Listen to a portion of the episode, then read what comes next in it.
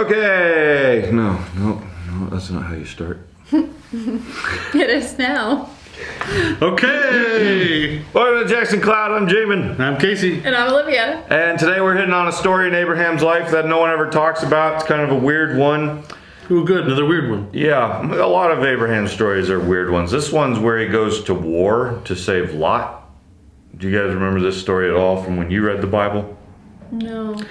Okay, well, some of this might stick out to you a little different if you remember your geography and people. uh, There's there's enough things mentioned in here that you tune out when you read it. That's why no one remembers it.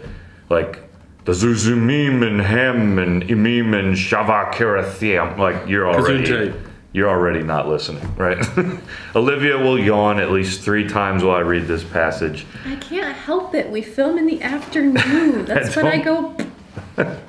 Well, okay, so I'm going to read it to you, and I want you to think really hard. Do I remember any of these people, these names, and does that help you put it together? Also, we can point out that this is not edited super well. Like, if this was published today, your editor would be like, dude, this is a mess. You need to put sentence three before sentence 2 and mm-hmm. things like that. So I'll read it and tell me if you catch anything going on here. In the days of Amraphel, king of Shinar, Arioch, king of Ellasar, and Chedorlaomer, king of Elam, and Tidal, king of Goim, these kings made war with Bera, king of Sodom, Birsha, king of Gomorrah, Shinab, king of Admah, Shemeber, king of Zeboim, and king of Bela, that is Zoar. And all these joined forces in the valley of Siddim, that is the Salt Sea. Twelve years after they served Chedorlaomer, in the thirteenth year they rebelled. So, just pause. We've got a, a like A giant war. yeah, between kings of different lands who more or less are kind of like tired of probably serving this other king. Like Chedorlaomer, king of Elam, seems to be like one of the big ones.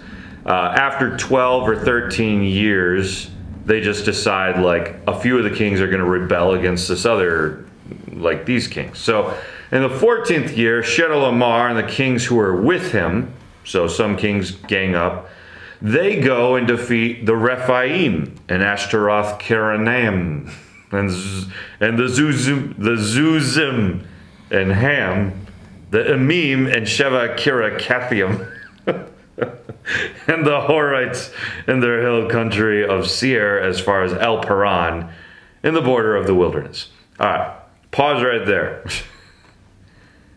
Kings are fighting each other. I know we don't really care who they are, where they're from, because we don't know anything about them. But has anything stuck out to you? Near the wilderness. All right. What else? Does that mean? Anything to you? I have no idea. It's just, just the only stuck part out of that to I you. understood. All right. What about I you? mean, this is going to be way out of left field. I'm just letting you know. So, uh, Emma Raphael, I thought, hmm, I What wonder do what you they say TMNT right now? I mean, that's what I was going through with in my head. That's what I went to. But also, it kind of reminded me of the Lords of England. How a lot of times they would squabble against each other. And uh, even though like they were still under a king, they would still fight amongst themselves to try to take more land or less land. And so it feels like it's. I mean, it reminds me of that medieval history of England. Yeah, I mean that seems to be the cycle of violence. Even in the Bible, there are times where kings team up with each other. Israel teams up with some other kings to like go beat out other kings. So, a few words that could have stood out to you if you wanted were Rephaim, Zuzim, and Amim. Does anybody know who these are? So Zuzim sounds like the uh, origin from Invader Zim. But Oh, other it's than- not the Zuzu pets. Oh, wasn't that? No, I don't think so. Nope, got nothing to do with it. Is it giants? It's giants. Yeah. All right. Rephaim later. So we have the Nephilim, which are giants. Numbers 13 is going to tell us that some people call them the Meme, the Zamzumim, the Rephaim. Wait, they had memes? And Isaiah is going to tell us that the Rephaim are dead warrior kings. and they're the shades of Sheol. So like, this is where we get the idea that Wait, there was an undead army that raised? This is where we get the idea that dead giant kings become demons because they're now the shades of the underworld. So, all that being said, it's interesting in this passage. Shidolom Lom Leom Ched is what we're going to call him from now on. Chidor Leomor. Chi- I can't. Wait, what is it? Kedorlormar. I don't remember how to say it. Ah, yes. You know how to say it? Cheddar that? Labrador. Cheddar what? Cheddar Hang on, we're gonna pr- let's listen. Kedor Laomer. Yeah, we're gonna call him Ched. All right, so Ched is like the big king here. He's the one that they're going to fight, but Ched isn't the like one with the giants. Ched is fighting the giants. The the giants are coming to fight Ched, which is there it is. There's the yawn. We prophesied. Okay, That's a one. so let's see how it plays out. Will Ched beat the giants or no?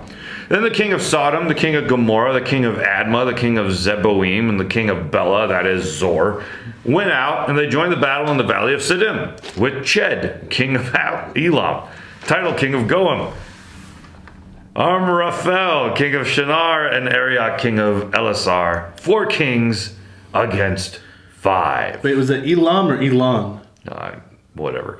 Now the valley of Siddim was full of bitumen pits. Anybody know what that is? No. It's like tar pit. So, you know, don't step in those. So there's a bunch of bitumen pits, and as the kings of Sodom and Gomorrah fled, some fell into them, and the rest fled to the hill country. So the enemy took all the uh, possessions of Sodom and Gomorrah and all their provisions. Number two, and went their way. They also took Lot, the son of Abram's brother, who was dwelling in Sodom, and his possessions, and went their way. Anyways, let's just catch ourselves up to speed. King Ched has made people rise up against him. They don't like him. And yet King Ched continues to win. This guy has beat giants. Uh, this guy has beat his uh, the people who have opposed him, and now he's gotten up in Abraham's business because after beating the kings of Sodom and Gomorrah uh, and taking their possessions, they also take Lot. So Lot is one of the possessions that they take, which is, of course, Abraham's nephew. Um, and so Abraham gets word of this, and it goes on. One who escaped came and told Abram the Hebrew, who was living by the oaks of Mamre, the Amorite, brother of Eshcol and Aner. These were the allies of Abram. When Abram heard that his kinsmen had been taken, he led forth his trained men born in his house, 318 of them, and went in pursuit as far as Dan. And he divided his forces against them by night, he and his servants, and defeated them and pursued them to Hobah, north of Damascus. Then he brought back all possessions, and also brought back his kinsman Lot with his possessions, and the women and the people. So you've got King Ched, who can't be like, just like beat by. This guy is a giant slayer. this guy takes on whoever comes his way. And then you've got Abraham, who, as far as I understand, is a farmer. who then just And a traveler. and a traveler, yeah, who just like takes up a bunch of his servants and they go out and they fight and they win. It almost seems like it's out of nowhere. Like Abraham's not like a king who's been showing up and fighting wars. King Ched is used to who his enemies are. King Ched knows who he's fighting, and then it just ends up that he's kidnapped the wrong person, right? Mm-hmm. And then King Ched gets a phone call. Is like, I don't know who you are, but I will find you and I will kill you. And then Abraham takes those born in his house, so probably servants who were, I'm guessing, even more faithful to him because they didn't know any other life than servanthood. And then they all go out and they they fight the Kingslayer and the war winner and they defeat him. Like you would be confused, like who was the farmer man that just destroyed us? so in the next part of this story, just to wrap it up, you're gonna have uh, um, Abraham return home after he's defeated King Ched uh, and all the kings that were with him, uh, and the king of Sodom goes out to meet him, kind of like a thank you, you know, uh, you, you really saved our butts.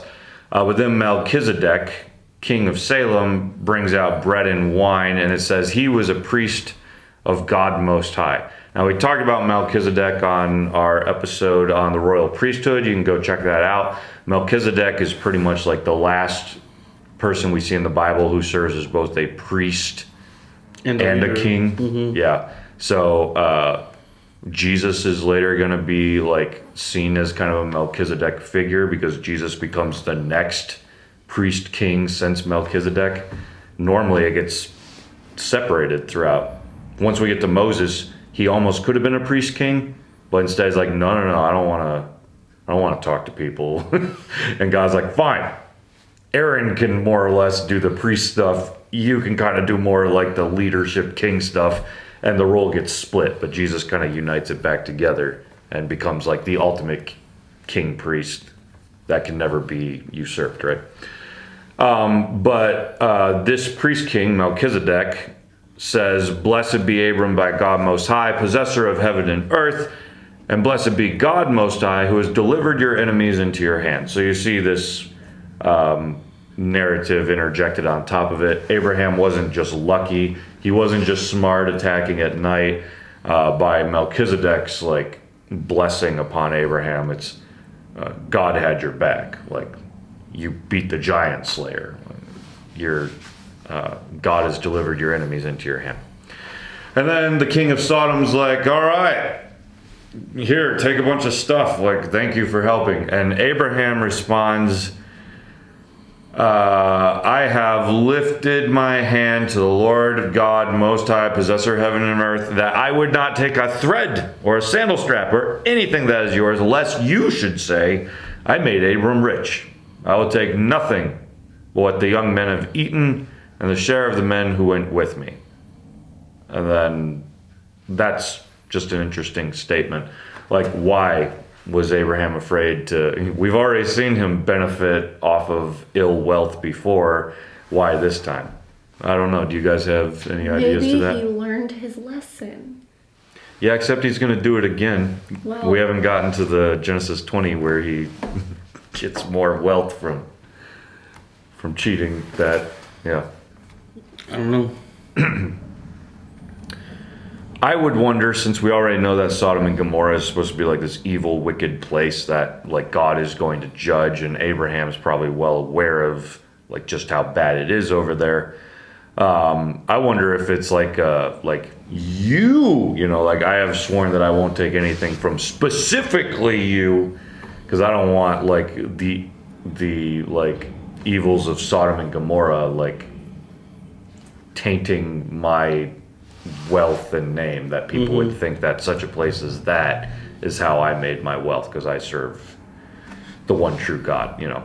Maybe that or maybe he just wanted to like be clear like it's just God that that won this victory and and no one else. I, I don't know. Whatever the case may be, there's a story that often gets skipped in the Bible. Based on how many times Olivia yawned, you can totally understand why.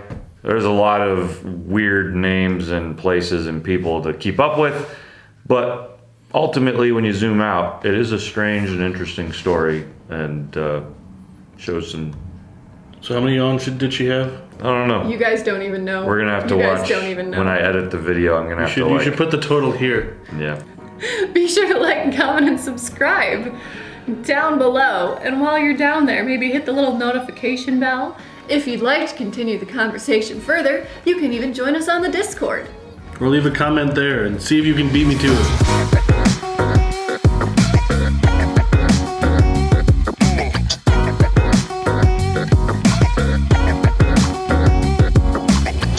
You have a Game of Thrones going on here. I don't know what that means in context of the show, but it sounds like a game where thrones are gaming it out. Am I am I within context?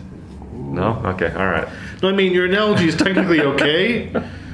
since everyone tries to claim the same throne. Okay. But there are so many contexts to that show that, uh, yeah, calling this Game of Thrones. Okay. Well, I don't know whether you tried to degrade scripture all the time or if you're trying to make that. I just better. meant thrones are duking it out. If that's not within context, it's not sleeping with your cousin. nothing Or dragons that. flying through the air, burning Yeah. things. All right. Okay.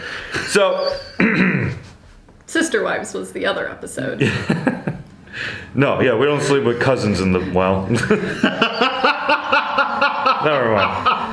Never mind. Let's let's just move on.